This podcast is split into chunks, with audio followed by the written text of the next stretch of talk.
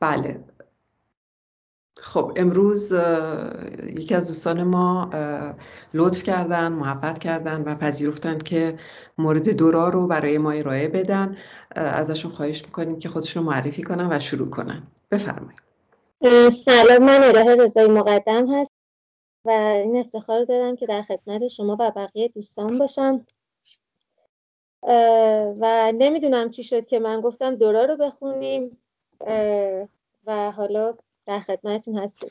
بله بفرمایید. می‌خوام یه توضیحی بدم. این در واقع در چند بخش می‌خوام داستان رو من شرح بدم و سعیم کردم که خیلی کوتاه بگم. به دلیل اینکه خب خیلی داستان و جزئیاتی که در واقع توی مقاله آورده شده خیلی زیاد هست.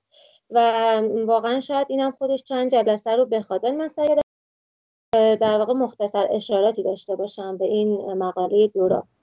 فقط در مقدمه می‌خوام بگم که خود فروید میگه که این گزارش کامل نیست و بنا به ملاحظاتی باید قسمتهایی رو حذف می‌کرده و تعمدن هم نخواسته که به بخش تکنیکال در واقع این موضوع یعنی در واقع این تحلیل بپردازه.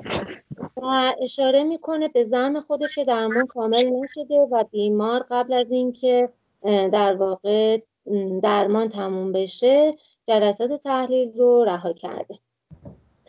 دورا دختر 18 ساله هستش که به پیشنهاد پدرش برای درمان به نزد فروید مراجعه می‌کنه و البته در ابتدا پدر دورا که از قبل شناختی رو از فروید داشته پیشه در واقع فروید میاد و یه سری توضیحات رو میده و میگه که در واقع از دوستی خانوادگیشون با در واقع خانم و آقای میگه که توی این مقاله و توی این تحلیل اون خانم آقا در واقع خانواده که یا کا در واقع نامیده میشن.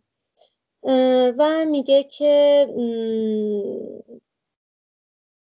در واقع ما اینجا چند در واقع عنصر رو داریم. یکی خانواده خانم آقای کا هستن یا که اگه اینجا بخوایم بگیم یکی خود دورا هست.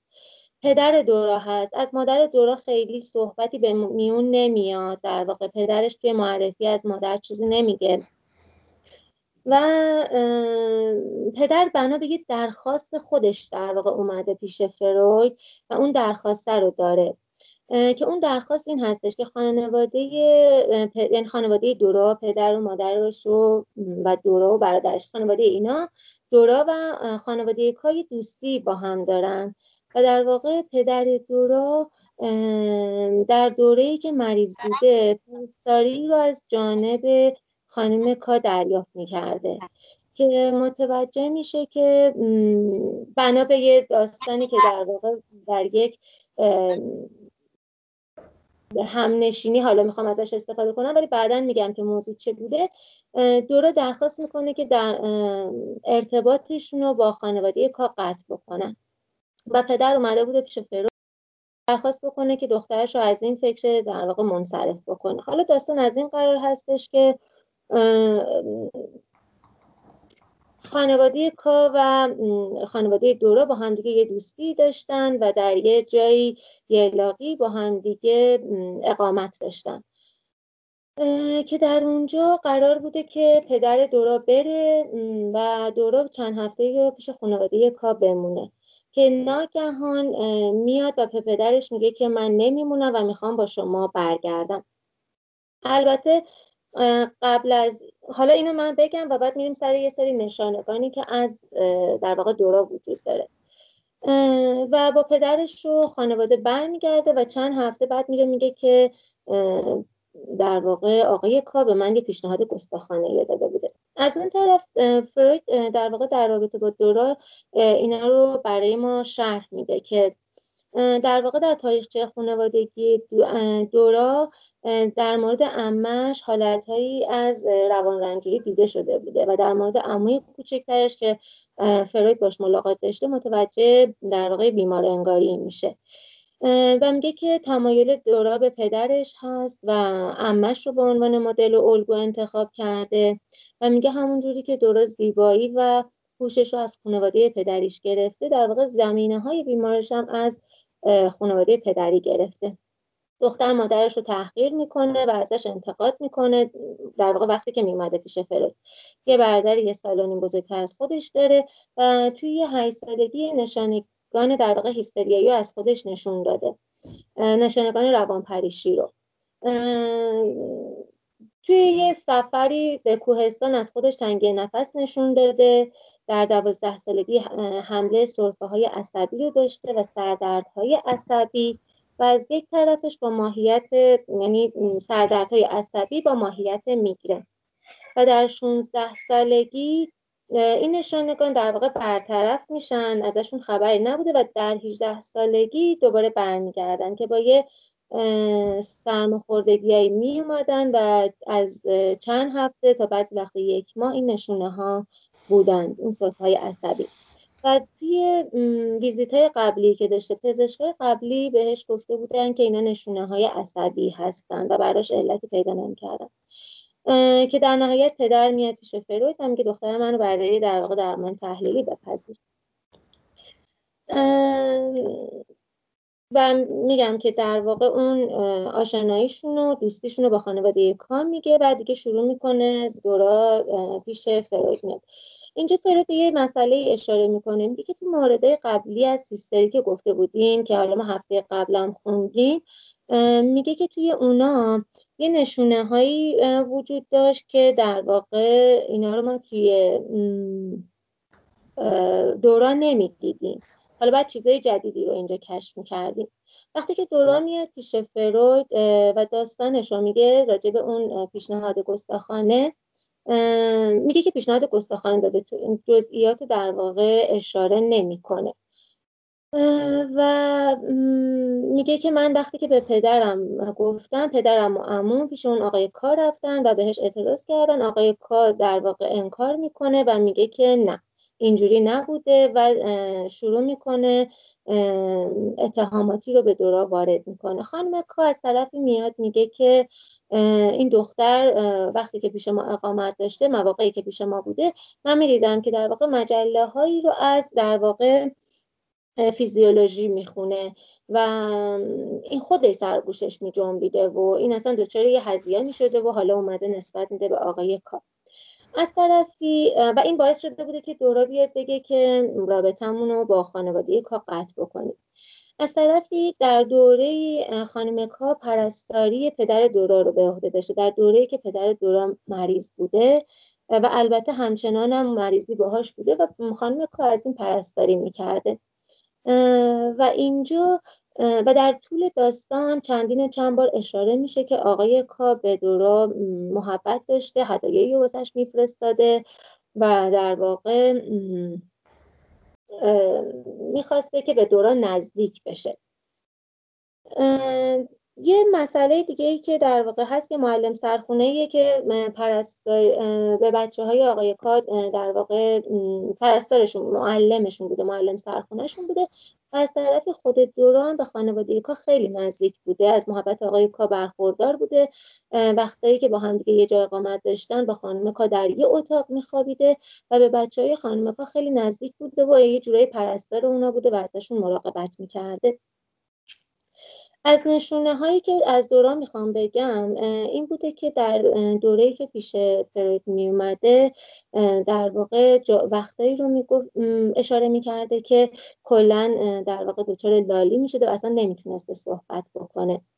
و یه جای دیگه در واقع به ترشحات زنانش اشاره می‌کنه و البته جستجوی فروید هم توی پیدا کردن نشونه ها در واقع بی تاثیر نبوده و به سری از جاها که فروید می‌گفته دورا تایید می‌کرده و یه جایی که فروید سوال می‌کرده دورا جواب می‌داده. از دورا یه جایی میاد نامه رو می نویسه که در اون میگه که می‌خوام خودکشی بکنم و بازم یکی از دلیلی که پدر دورا میاد پیش فروید باز همینم بوده که در واقع می‌خواسته با این کار توجه پدرش رو بگیره. صرفه داشته دورا. من می‌خوام نشونه ها رو بگم و ببینیم که اگر خانم حنیف زاده اجازه میدن یا می‌خوایم بریم برسیم به بقیه داستان که بگیم دلایل نشونه ها چی بود. یعنی که اصلا نگیم اینا رو. در ادامه یه چیزی هم می‌خواستم بگم.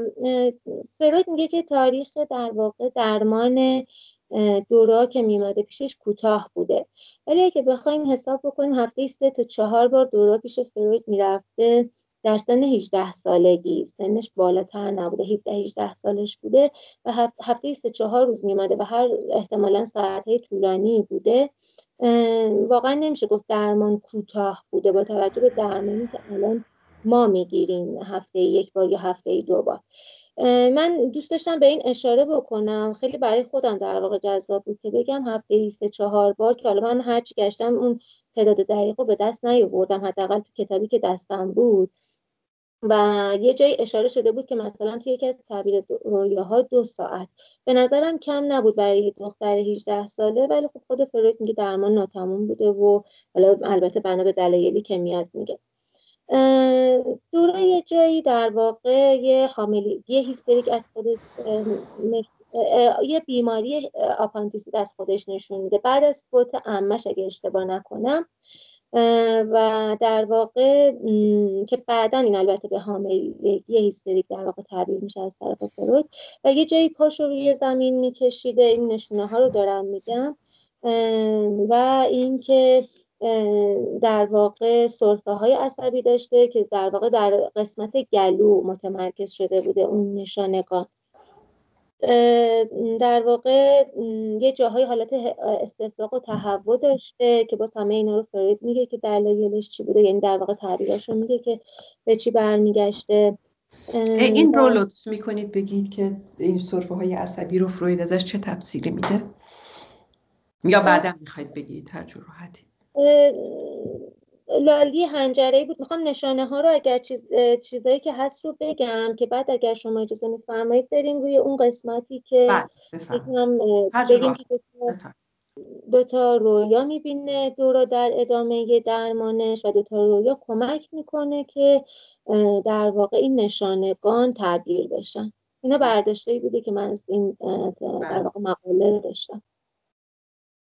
بله بفهم خواهش می‌کنم. شما چیزی انگار می‌خواستین بگین؟ نه می‌خواستم بگم که بعدا می‌پردازید دیگه به اینکه تفسیر فروید از صرفه های عصبی دورا چی بوده. بله. آها خیلی حالا تا جایی که در واقع یاری بکنه چون من یه مقداری روی تفسیر کم زمان گذاشتم. می‌تونم ارائه بدم ولی خب خودتون احتمالا باید تکمیل بفرمایید. چون هم می‌رفت توی تعبیر خواب. گفتم موضوع مقاله بعدیه و همین که نشانگان بیشتر مد نظرم بود. بله. ولی بله در ادامه درمان دورا دوتا در واقع رویا می‌بینه که اون دوتا رویا کمک می‌کنه به اینکه چه اتفاقی داره برای این دختر میفته و یه جایی هم چندین بار دو سه بار البته فروید اشاره می‌کنه که در واقع این نشونه های هستریایی که داریم در دوران می‌بینیم حتما به دلایل جنسی برمیگرده. حالا اگه بخوام از همینجا شروع بکنم اینجوری هستش که دورا اولا که متوجه ارتباط پدرش با خانم کار شده بوده. و یه جایی میگه که اون به خاطر اینو اشاره نکردم که پدر دورا در واقع آدم متنولی بوده. و میگه که این برای پدرم به خاطر وضعیتش اومده بوده. و فروید اینجوری تعبیر می‌کنه که در واقع خانم کا که رابطه خیلی خوبی با همسرش نداشته و هر وقت که اون می‌رفته مسافرت و میومده یه جورایی خودش رو از اون قایم می‌کرده این تعبیر من قایم می‌کرده. یعنی ازش فاصله می‌گرفته و با پدر دورا خلوتهایی رو در واقع داشته. میگه که پدر من دورا متوجه این بوده که پدرش به لحاظ جنسی در واقع تمایل نه. کلمش رو به لحاظ کمک می‌کنید.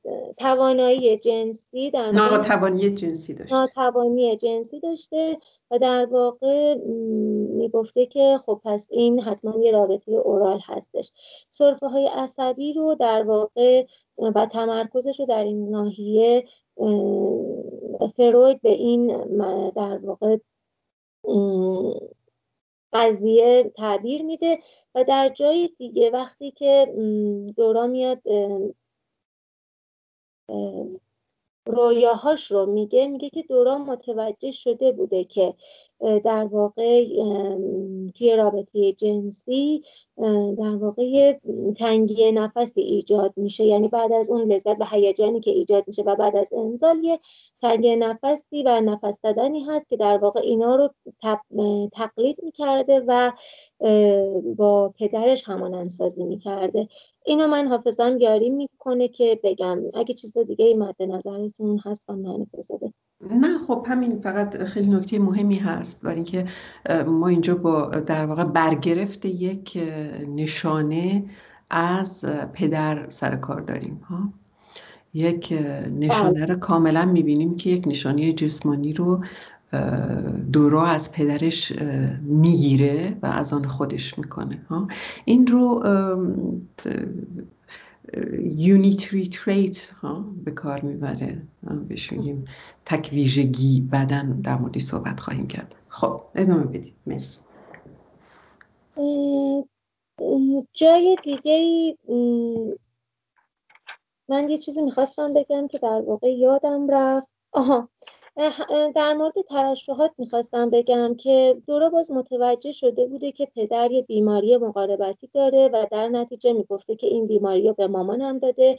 چون در جایی که باز با مادرش بوده متوجه میشه که در سالهای کودکیش یعنی سالهای پایین تر انگار بوده که مادر در واقع به پزشک مراجعه می‌کرده و می‌خواسته این ترشحات رو درمان بکنه و دورا براش اینجوری بوده تو ذهنش که من اینا رو از مادرم از پدرم گرفته و منم از پدرم گرفتم. اینم می‌خواستم اشاره بکنم.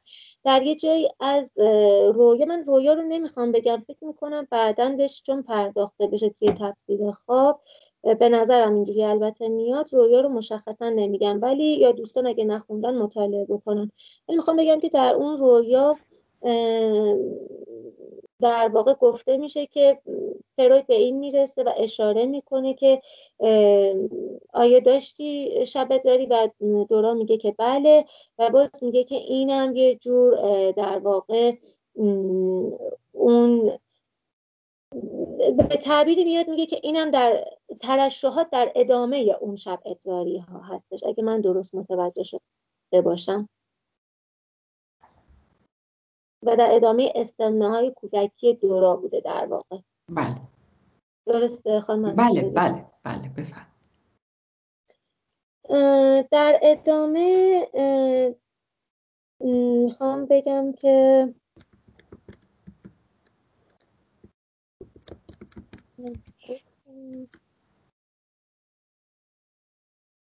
یه جای دیگه از داستان وقتی که دورا در واقع رویای دومش رو میگه اینجا هم یه سری از مسائل باز میشه و اینجا اشاره می‌کنه به معلم سرخونه.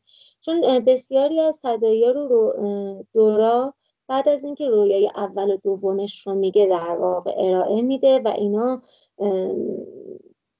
تعبیرات فروید رو در پی داره و باز می‌کنه که چه اتفاقی داشته میافتاده. در رویای دوم در واقع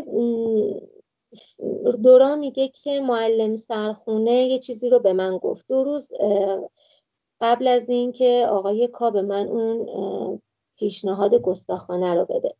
میگه که آقای کا به من گفته بوده من که از زنم چیزی آیدم نشده و حالا پیشنهادش رو به خانم در واقع معلم سرخانه داده بوده. و یه جورایی به دوران می‌خواسته بگه که حواستو جمع کن و در واقع اینا همه تعبیرات من هست البته که حواستو جمع کن. دورا وقتی که کنار دریاچه با پیشنهاد آقای کا مواجه میشه که همون جملاتو داره به دورا میگه کاملا بهش بر می‌خوره و در واقع یک سیلی به گوش آقای کا می‌زنه و نمی‌ذاره حرفش رو تموم بکنه که بعد میاد و به پدر و مادر پدرش میگه که من نمیمونم و می‌خوام باهات برگردم. در این رویا یه دوم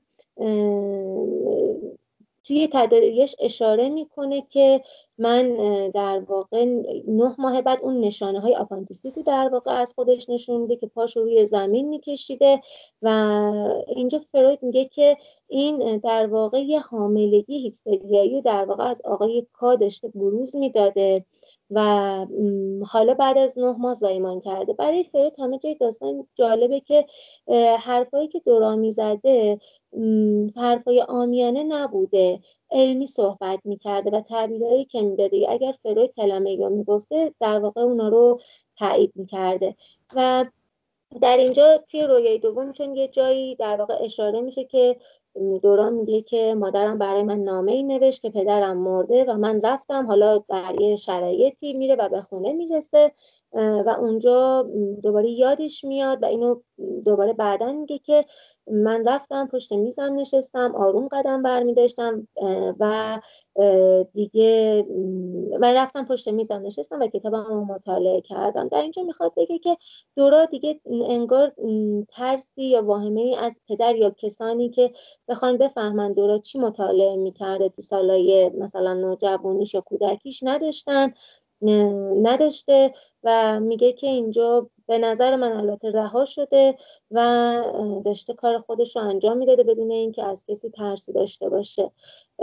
و اون پا کشیدنه روی زمین برمیگرده به یه دوره ای که دورا یه مشکلی در پاش داشته همون پایی که روی زمین میکشیده. و حالا اون برداشته شده بوده و مشکلش حل شده بوده. برداشته من از داستان کلا همینا بود تقریبا و می‌خواستم بگم که جایی که در واقع فروید داره مشخصا اشاره می‌کنه که باید تو نشونه های هیستریایی یه چیزی از قبل در جسم وجود داشته باشه از کودکی که با یه اتفاقی در اکنون بیاد همایند بشه و برخورد بکنه و حالا در اکنون خودش رو در واقع بروز بده به یه شکلی در امروز. اینا برداشتهای من از داستان دورا بود. می‌دونم که بسیاریشو در واقع نگفتم ولی به جهت تایم من در به همین حدش اکتفا می‌کنم. اگر چیز دیگه مد نظرتون هست بفرمایید. خیلی ممنون. عالی بود. آفرین. واقعا متشکرم که مطرح کردید به این خوبی. خیلی خوب. اگر دوستان سوالی دارن از خانم رضایی بپرسن. بعد بریم ادامه صحبتمون. نه. خیلی خوب لطف کردین. خیلی ممنون. متشکرم. امیدوارم که حق مطلب ادا شده باشه. بله به هر حال زمینش مطرحه. حالا می‌تونیم در موردش بیشتر صحبت بکنیم. متشکرم.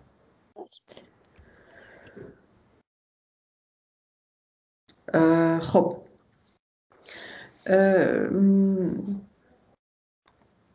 نکته که فکر می‌کنم الان لازم هست در موردی صحبت بکنیم با خانشی که لکان از این مورد می‌کنه چند تا نکته رو برجسته می‌کنه. یکی اینکه چرا اولین نکته این هستش که چرا دورا به درمانش پایان میده. در واقع پایان دادن درمان از سوی لورا از سوی دورا رو لکان می‌ذاره به حساب ترابرد منفی انتقال منفی دورا نسبت به فروید و تقصیر این ترابرد منفی رو هم میندازه گردن فروید. لکان میگه که تفسیری که فروید از قضیه داده اصلا درست نیست و فروید چون خودش مرد بوده و خیال می‌کرده که همه زنها باید به پاش بیفتن. در واقع یک جوری با آقای کا همانند انگاری کرده و تصور کرده که مشکل درو از اینجا میاد که دلش واقعا دلبستگی داره به آقای کا از دیدگاه لکان مسئله اینجا هستش که دورا در واقع یک سیلی می‌زنه در گوش آقای کا به این دلیل که میشنوه که آقای کا میگه زنم برای من هیچی نیست. برای دورا مدم کا یک نمونه ای از زنانگی هست که تونسته پدرش رو بفریبه دل پدرش رو ببره. و برای دورا این سوال مطرحه که واقعا این مدمکا چی هست؟ چه جور زنی هست که می‌تونه اینقدر جذابیت داشته باشه برای پدرش. بنابراین از یک سو به عنوان باید نظر بگیریم سن دورار و نوجوانی است چه اوایل جوانی است و به دنبال یک چهره زنانه برای همانندسازی میگرده. می‌بینیم که در جلسات از مادرش انتقاد می‌کنه. مادرش رو به عنوان یک چهره زنانه قبول نداره. به ویژه اینکه این مادر از سوی پدر مورد احترام قرار نگرفته و پدر به یک زن دیگر گرایش داره. بنابراین در نبود چهره مادری برای همانندسازی دورا در پی همانندسازی با مدم کا هست و در واقع عشق دورا نه آقای کا بلکه خانم کا هست. و در این گرایش به همانند سازی همجنسگرایانه به معنای بالینیش منظور ارزش گذاری نیست. برگش در واقع یکی از مراحل رشد هست. این هم همانندسازی با همجنس در این گرایش به همجنس همانندسازی با همجنس با خانم کا این جمله از سوی آقای کا که زنم برای من هیچ نیست. به طور کلی این کوشش دورا برای زن شدن رو ازش می‌گیره.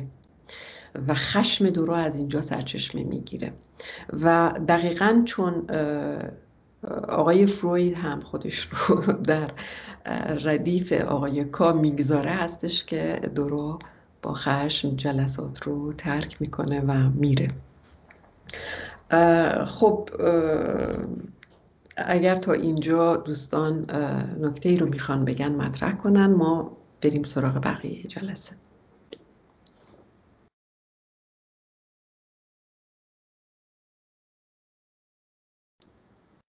نه سوالی مطرح نیست. سلام. سلام بفرم. خانم حنیفه زاده شما فرمودین که یکی از مراحل رشدی همین هستش که به در واقع همانندسازی خوب با همجنس هست. چرا این همراه با گرایش جنسی به همجنس؟ چرا که نه. ما وقتی کسی رو دوست داریم بهش گرایش جنسی نداریم. می‌تونیم اینها رو از هم جدا کنیم.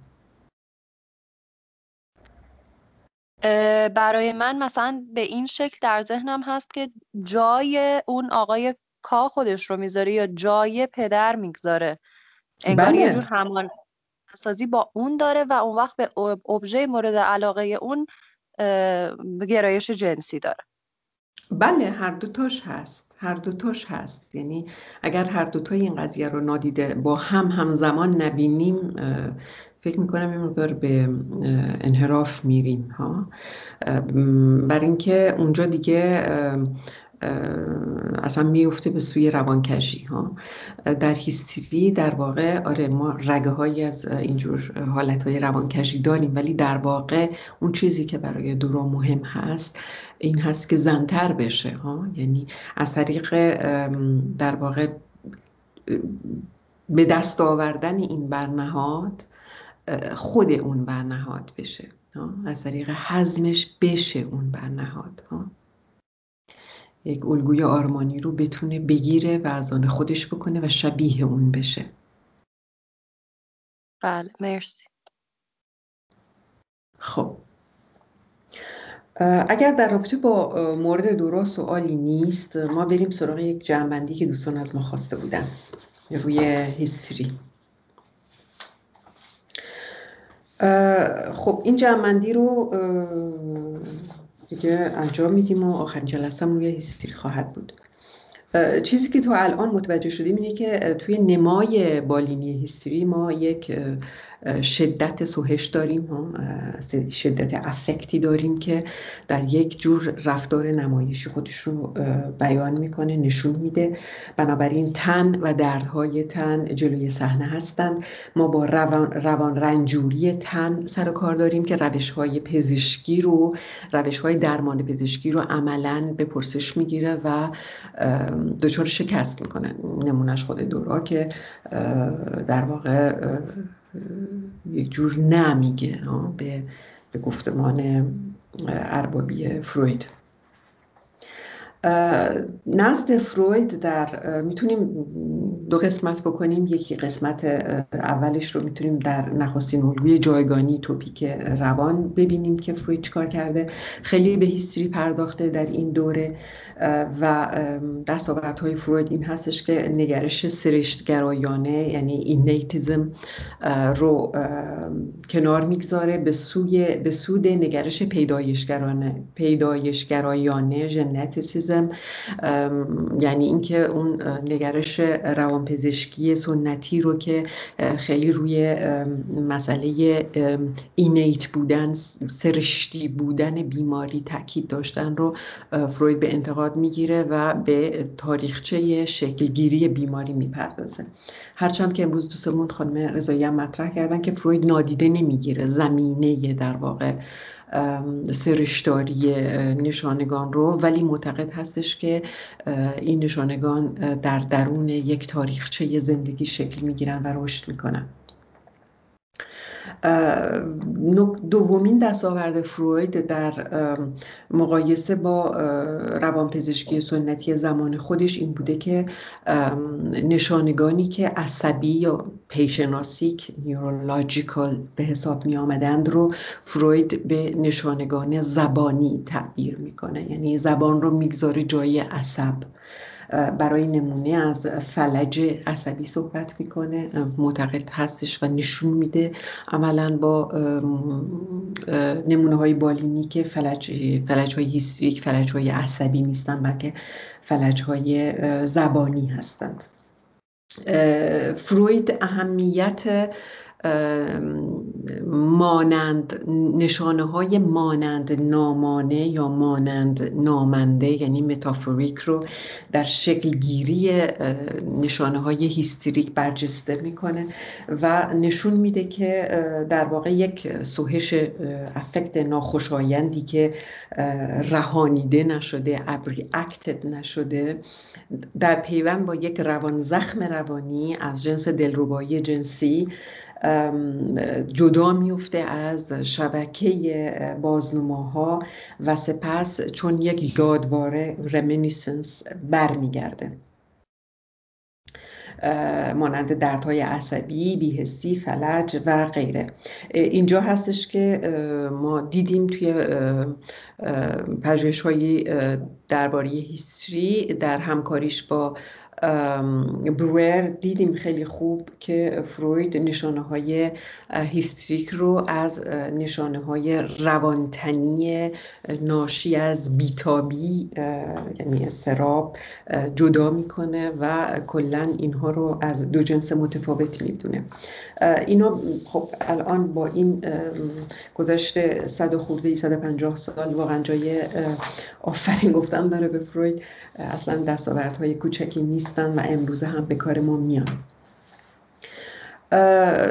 فروید به این سازوک، سازوکار دگرش یعنی conversion نام را واپسرانی میده. واپسرانی و conversion تعریفش از دیدگاه فروید همونطور که گفتیم جدا افتادن. یک بازنمای ناخوشایند و پرسایش هست از شبکه بازنماها که در چهره یک بازنمای مانند نامنده دیگر برمیگرده.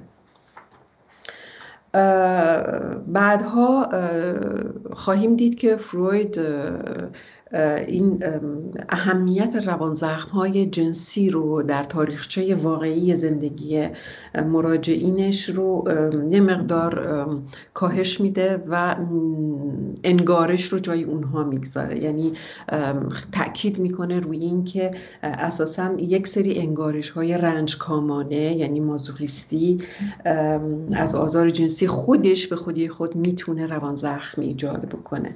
و گاهی اوقات متوجه میشه که در روایت های بیمارش نباید خیلی به دنبال واقعیت اتفاقی که افتاده بره بلکه اون چیزی که مهم هست تحلیل ساختار انگارش رنجکامانه در درون انگارش های هیستریک هست. این نکته خیلی مهمه برای اینکه معمولا انگارش هیستریک یک انگارش رنجکامانه است. یعنی همون چیزی که جمله معروف فروید که میگه که روان نژندها انگارش های روانکژانه دارند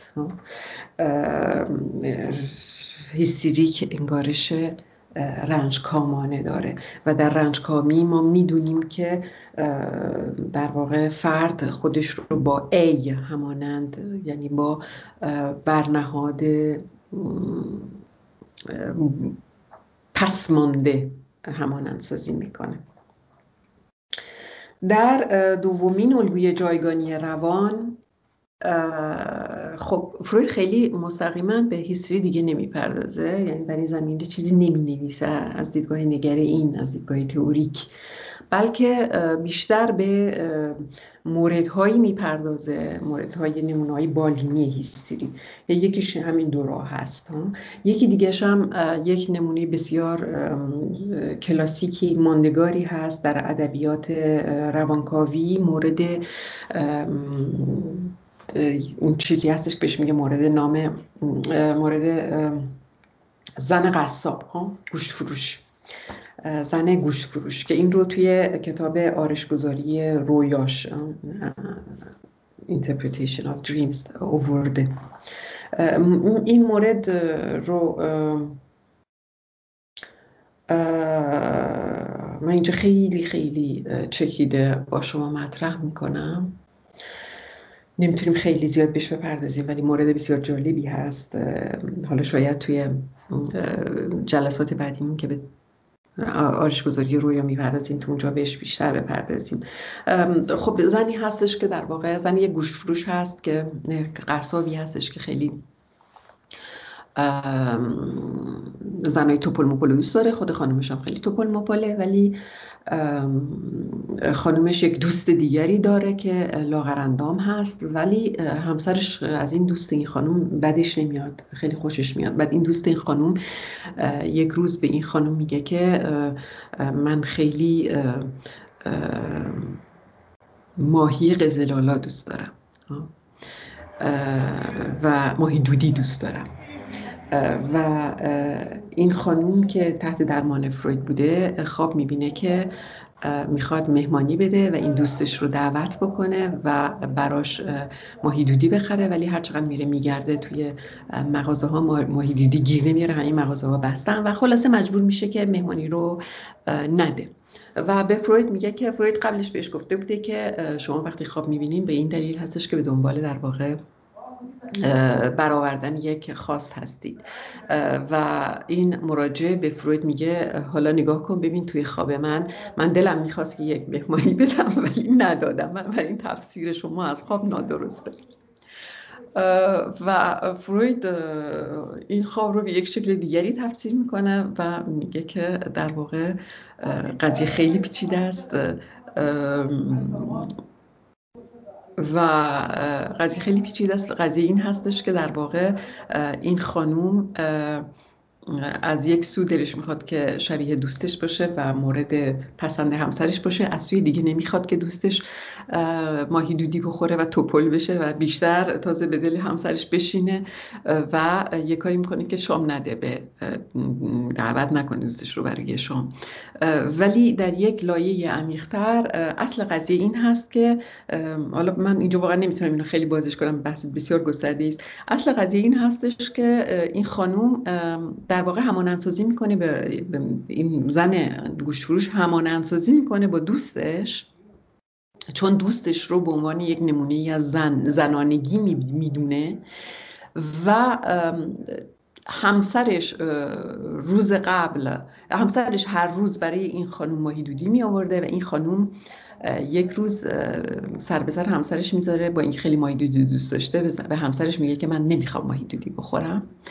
و در واقع توی خواب همسرش بخشی از خود این خانم هست. بخش آرمانی خانم هست و این خانم زن یعنی زن قصاب نمی‌خواد در واقع به آرزوی خودش برسه. یعنی نمی‌خواد کاری بکنه که توپل بشه زیبا بشه و مورد پسند همسرش قرار بگیره. یعنی در واقع یک آرزویی داره که نمی‌خواد این آرزو برآورده بشه. با این تفسیر فروید وارد یک نگرش جدیدی از هیستری میشه یک نگرش ساختاری از هیستری. اینکه فرد هیستریک نمی‌خواد به آرزوش برسه. فرد هیستریک به دنبال این هستش که همیشه همواره دارای یک آرزوی ناکام باشه. قضیه خیلی گفتم پیچیده است ما این رو الان واقعا نمی‌تونیم. من که اگر بخوایم این رو بازش بکنیم من نمی‌تونم این جلسات رو جمع بندی کنم تموش کنم بره. ولی این نکته نکته مهمیه. چرا هیستریک می‌خواد آرزوی ناکام داشته باشه؟ به این دلیل که می‌خواد روانی آرزومند بمونه. این یکی از دلایلش هست. باید توجه داشته باشیم که وقتی که صحبت از آرزوی ناکام می‌کنیم در واقع داریم صحبت از آرزو می‌کنیم. بنابراین در اودیپ هستیم. در پیش اودیپ نیستیم. اینها همه احتیاج باز شدن داره واقعا. یعنی ما اگر یک پیش اودیپ داشته باشیم که در اون این دیگری مهادیگری این دیگری بزرگی که مخاطب در واقع فرد هست مادره یک دوره اودیپی داریم که مخاطب بیشتر پدره. و بعد گذره از اون. در دوره پیش اودیپی درگیری فرزند بیشتر با مادره و اون کسی که مورد درخواست هست بیشتر مادره. بنابراین ما در یک عشق پیشا اودیپی در واقع با درخواست عشق سر کار داریم. درخواستی که پایانی نداره. برای اینکه اساسا اون کسی که مورد خطاب برنهاد عشق هست مادر هست. و پایانی نداره. حتما دیدین که کسی که هی درخواست می‌کنن درخواست می‌کنن درخواست می‌کنن و درخواستشون پایانی نداره. ما اینجا تو یک وضعیت پیش اودیپی هستیم. بنابراین می‌بینیم که آرزوی ناکام هیستریک یک آرزوی اودیپیست یک آرزوی از جنس درخواست نیست از جنس demand نیست بلکه از جنس desire هست از جنس آرزومندی هست. و نکته دیگری که اینجا می‌بینیم توی این همین این توی این مورد خوابی که زن گوش فروش می‌بینیم هم در مورد دورا متوجه میشیم که در واقع زن هیستریک فرد هیستریک در واقع به دنبال از آن خود کردن یک ویژگی نرئین در نزد یک زن دیگری هست.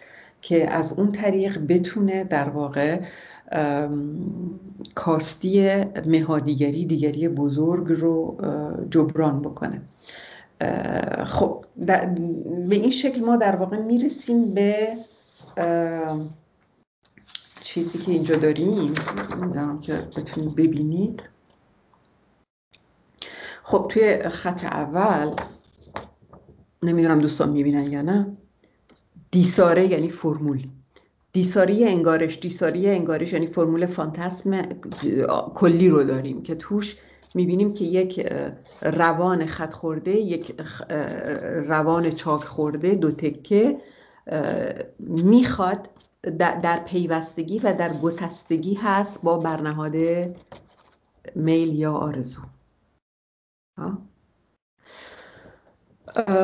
بعد در مورد هیستری در واقع می‌بینیم که فرد هیستریک خودش رو با خود برنهاد میل و آرزو همانند می‌کنه و در گسستگی و پیوستگی هست با یک دیگری که یه چیزی کم داره. دیگری بزرگ مها دیگری خط خورده بنابراین هیستریک می‌خواد که این رو پرش بکنه ها؟ یعنی این این شکاف رو بتونه از بین ببره. این در واقع دیساره انگارش هیستریک هست.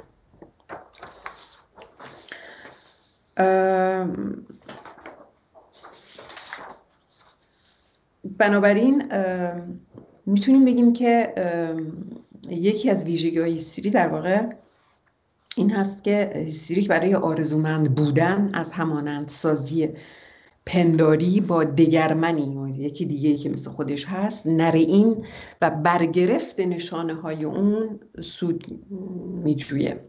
و در واقع این دگرمن رو در جایگاه مهادیگری می‌ذاره.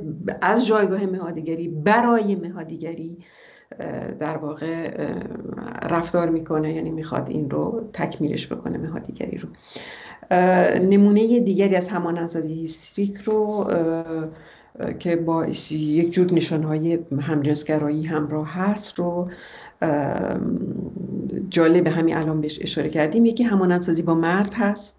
می‌بینیم که مثلا دورا همانندسازی می‌کنه با پدرش و مثلا صرفه حالت تنفسی صرفه نشان، نشانی صرفه هیستریک دورا در واقع برگرفته این حالت تنفسی پدر هست.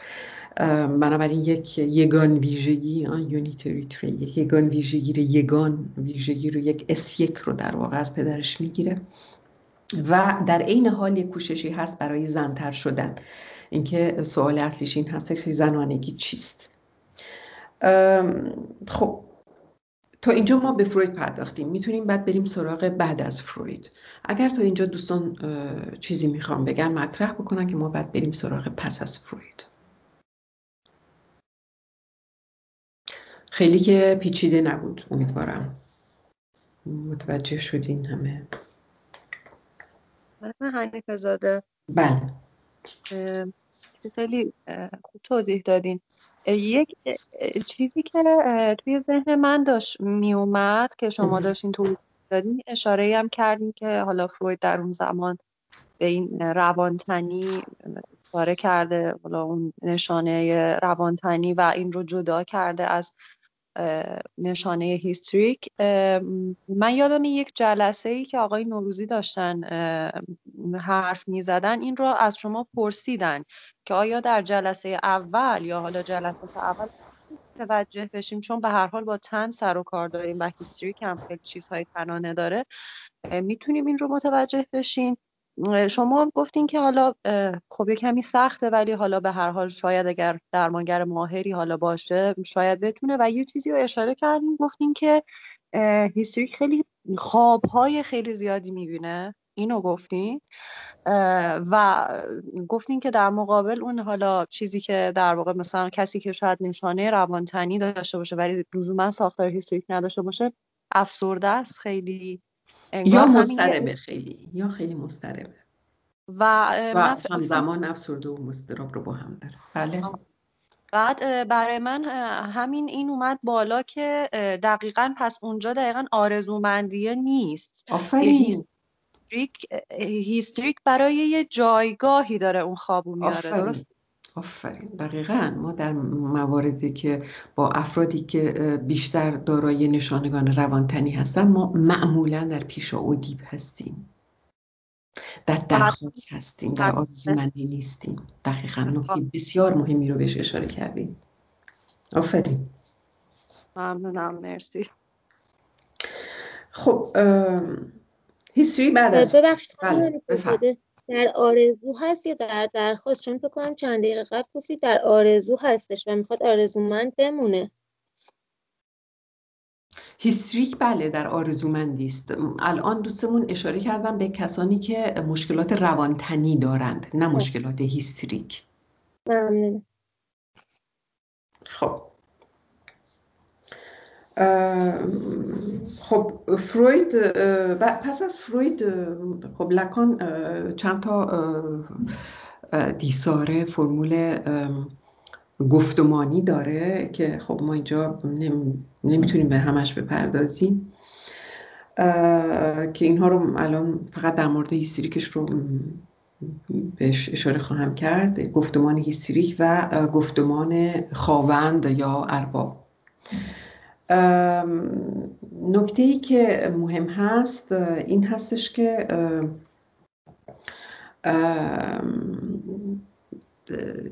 اختگی پذیرش اختگی نمادین که از در واقع پیش نیازهای یک روان نسبتا کمابی سالم هست. رو ما در هیستری خوب نداریم در روان نژندی کلا نداریم. روان نژندی با با کسریشن با اختگی نمادین مشکل داره. و مهمترین مشکلی که یک روان نژند داره حالا در مورد هیستریک این هستش که در واقع اون کمبود یک کمبودی در واقع نداشتن نره رو یک جور این کمبود واقعی نداشتن مثال می‌ذاریم حالت جنسی مردانه رو. در واقع که اگر نماد نره بگیریم نداشتن اون رو در واقع به به یک مهادیگری دیگری بزرگ پنداری نسبت میده. یعنی یک کمبود کمبود واقعی از یک چیز نمادین نره یک چیز نمادین هست کمبود واقعی از یک چیز نمادین رو به مهادیگری پنداری نسبت میده. خب اگر این رو بخوایم با زبان لکان بنویسیم میشه این.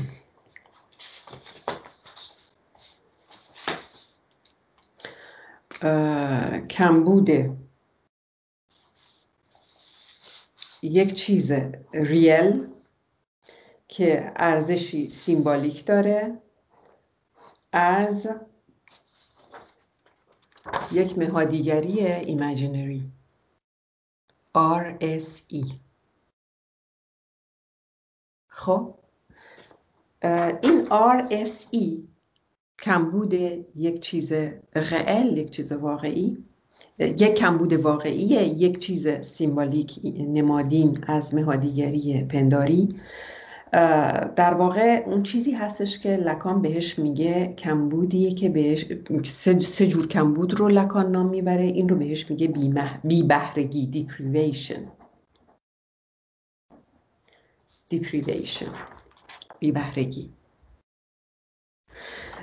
خب deprivation یا بیبهرگی با castration متفاوته.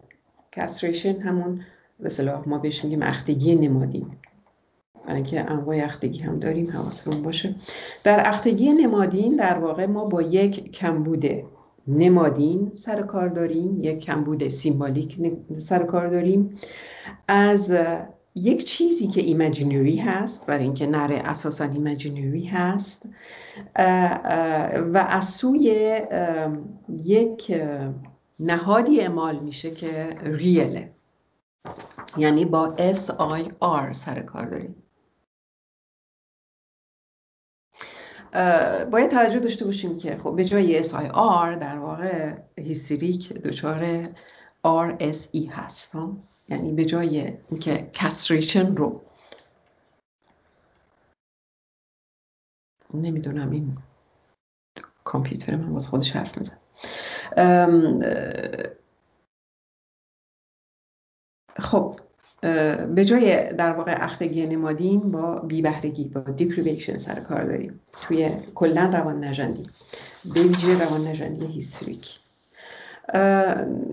بنابراین جلسه پیش هم یک مسئله رو که بهش اشاره کردیم مسئله همانندسازی با مادر رها کردن مادر همانندسازی با پدر و بعد امکان همانندسازی با مادر هست. یعنی دو, دو, دو در واقع دو, دو ای بودن همانندسازی در اودیپ زنانه رو مطرح کردیم و گفتیم که اون وسط گیر کرده خب؟ یعنی همانندسازی با پدر هست ولی نکته اینجا هستش که این پدر یک پدر پنداری هست. یک پدری هستش که دارای دو تا ویژگی کاملا پارادوکسال پادوار است. از یک سو یک پدری هست که اخته نشده. خیلی هم همه توان تصور میشه. و از یک سوی دیگه پدری هستش که ناتوان هست. یعنی پدر به عنوان اون چهره اجتماعی مردانه همه توان به حساب میاد. ولی پدری که پدر واقعی که توی خونه هست یک پدر ناتوان هست.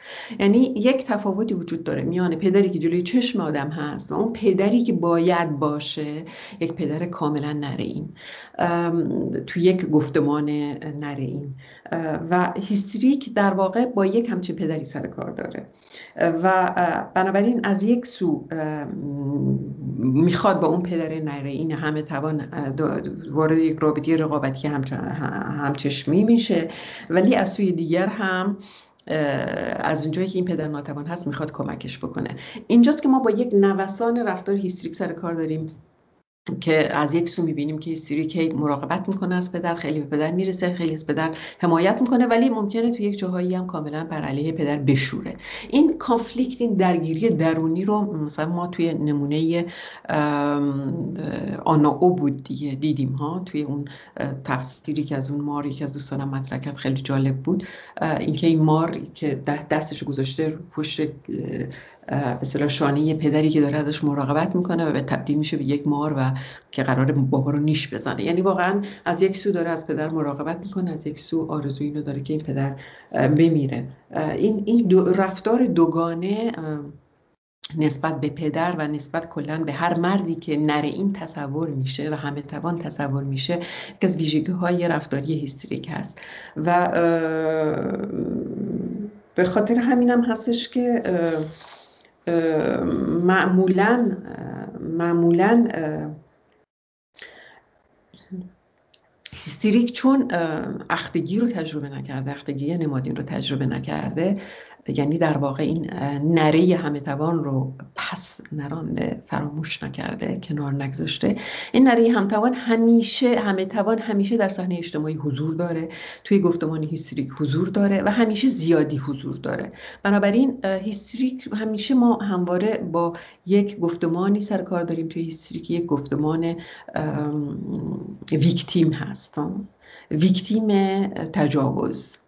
هیستریک همیشه ویکتیم تجاوز هستم قربانی تجاوز این نره همه توانه.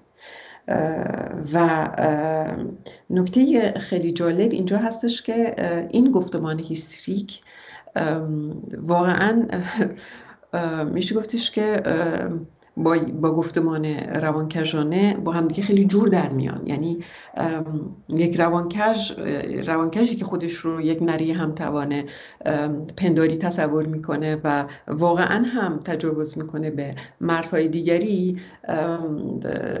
می‌بینیم که هیستریک هم دقیقا یک همچین خوانش انگارشی از واقعیت رابطش با مردها داره. بنابراین خیلی جاها این باعث گیجی ما میشه که آیا هیستریک داره راست میگه یا دروغ میگه برای اینکه قاعدتا از اونجایی که جذب مردهای نره این به اصطلاح نره این میشه بنابراین هیستریک ها خیلی راحت جذب pervert ها جذب روانکش ها میشن. ولی در عین حال همیشه میگن ما قربانی روانکشان هستیم.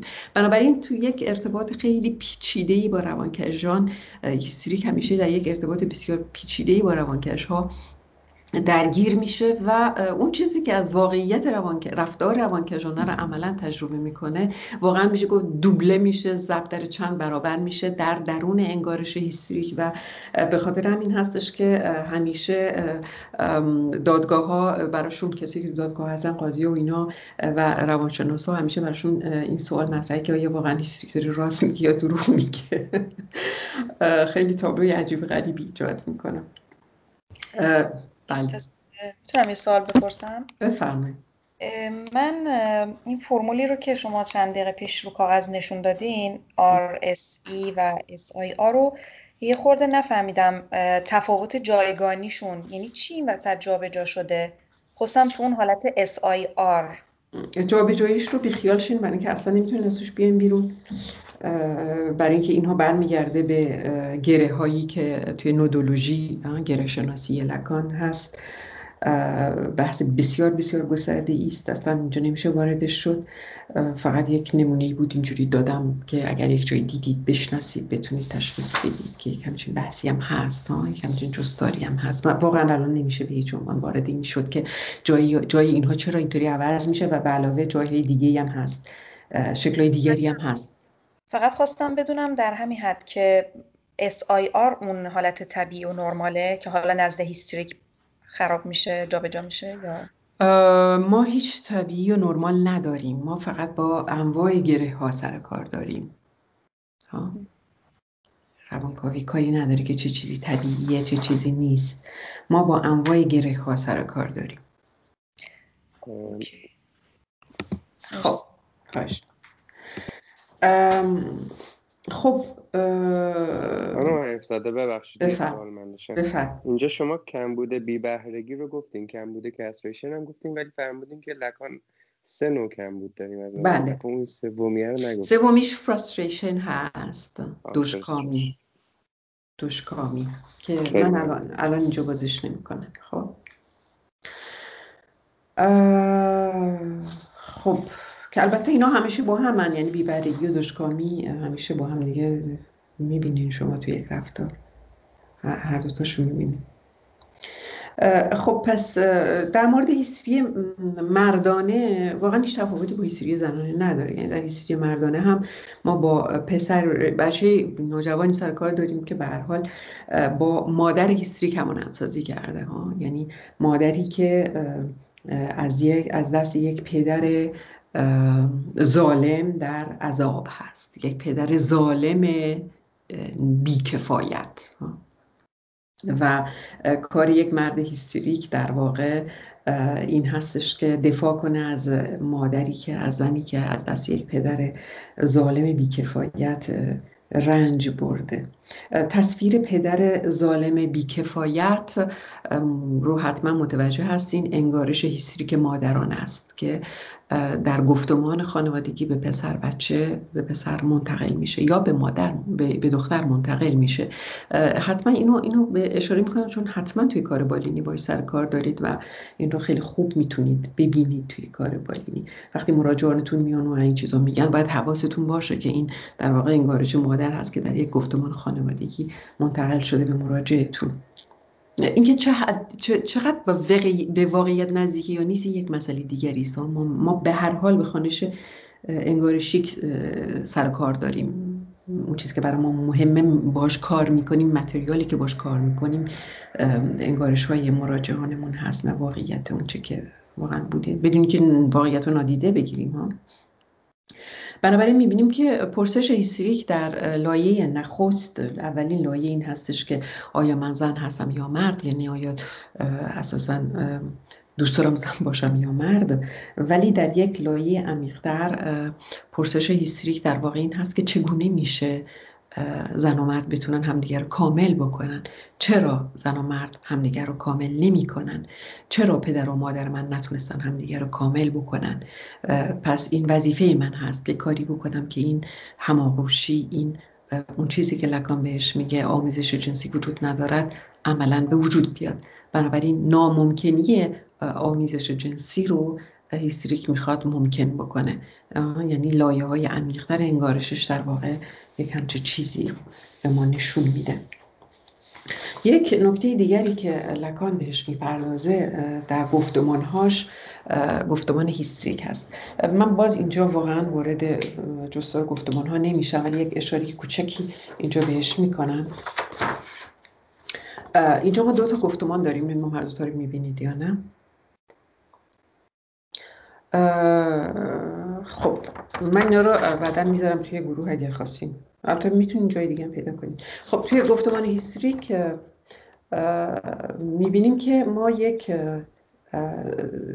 زیرنهاد چاک خورده داریم دو پاره داریم که S1 رو مورد خطاب قرار میده. S1 یعنی همون گفتمان ارباب یا گفتمان خواوندی رو مورد خطاب میده. به پرسش میگیرتش هیستریک یک انسان چاک خورده ای هست یک روان دوپاره ای هست که گفتمان خواوندی گفتمان ارباب رو به پرسش می‌گیره. اون چه که اینجا این زیر می‌بینیم اون چیزی هستش که واپس رانده شده. یعنی هیستریک متوجه نیست که چون یک پسماند داره این گفتمان رو به پرسش می‌گیره. در روند این به پرسش گرفتن در روند این گفتمان چیزی تولید میشه که لکان بهش میگه استو یعنی دانش دانش ناخداگاه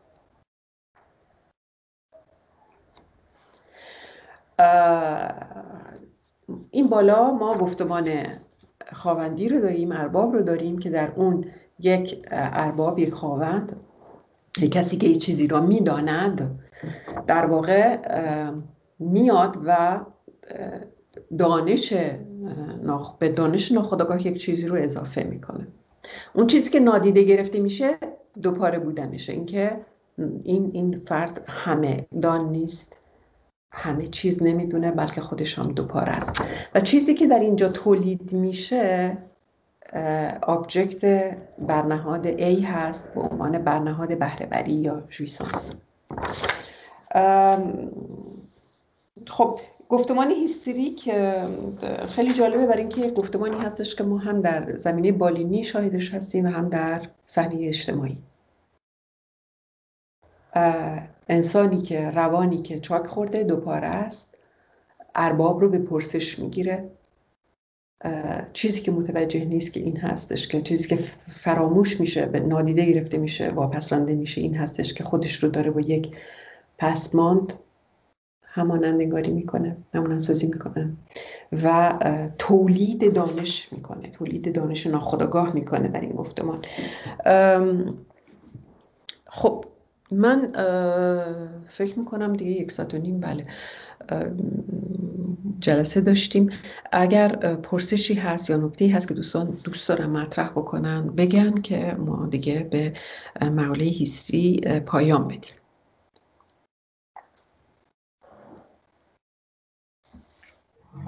خانم حنیفه زاده بله این البته من نمی‌دونم که واقعا الان جزء گفت، گفتمان هیست. یعنی میشه که اینجا این سوال مطرح شه یا باید بگذره ازش. ولی از اون جایی که به حال این گفته شده که خب لکان جایی مثلا میگه که وسواس لحجه ای از هیستریا هستش الان در ذهن من به این شکل اومد که برای اینکه هر دو به هر حال با یک آرزومندی سر و کار دارن متا هیستریا انگار که خب نمی‌دونه تکلیف مشخص نیست و در وسواس میشه گفت که خب می‌دونه که یه چیزی منع کرده اون آرزومندی رو مشخصه براش. ببینین خیلی نمی‌خوام وارد این قضیه بشم. فقط اینجا می‌تونم بگم که اینجا این اینجا ما در واقع اینجا فرمول دیساره انگارش وسواسی رو داریم. اینکه وسواسی می‌بینیم خط نخورده و می‌خواد که برنهاد میل رو در واقع داشته باشه. خب؟ این می‌بینیم که اینجا در واقع وسواسی با پدری همانندسازی کرده که همه توان هست. و باهاش در رابطی رقابتی برای به دست آوردن برنهاده. یعنی میشه گفتش که وسواسی هم توی اودیب گیر کرده. برای چی؟ برای اینکه با یک پدر ایمجینری با یک پدر پنداری همه توان اخت ناشده در ذهن خودش البته در. تصور خودش سر کار داره. یا در واقعیت به حال پدری که خیلی به یک پدر دیگه ارجاع نمیده پدری که میگه که همه چیز همه چیزو می‌دونه دستور میده بیجا دستور میده خودکامه است و در واقع خودش اختیگی خودش رو نپذیرفته و به قانون احترام نمی‌گذاره به پدر دیگری ارجاع نمیده. خب در رابطه با چنین پدری قاعدتا چنین پدری اجازه رشد روانی و پذیرش کسریشن رو به پسر نمیده و پسر باهاش توی یک رابطه رقابتی میمونه برای به دست آوردن ای برای به دست آوردن برنهاد میل. و برای به دست آوردن همه ویژگی های نر این. شباهت هیستری و وسواس رو میشه دقیقا توی همین درگیری با پدر imaginary با پدر پنداری دید. یعنی نبو... ارجاع ندادن پدر به یک پدر دیگه باعث میشه که هر دوتای اینها گیر کنن ها. و عملا نتونن به castration نمادین دسترسی پیدا بکنن. ممنون. خب. پس خدافزی کنیم دیگه ها. پایان بدیم به این دوره هیستری. امیدوارم که دوره مفیدی بوده باشه و برای من که جالب بود آشنا شدم با شما و کار کردم باهاتون. امیدوارم که دو طرفه بوده باشه و بریم در جلسات بعدی سراغ آرشگازی رویا که یکی دیگر از دوستانمون ارائه خواهد داد. خدا نگهدار.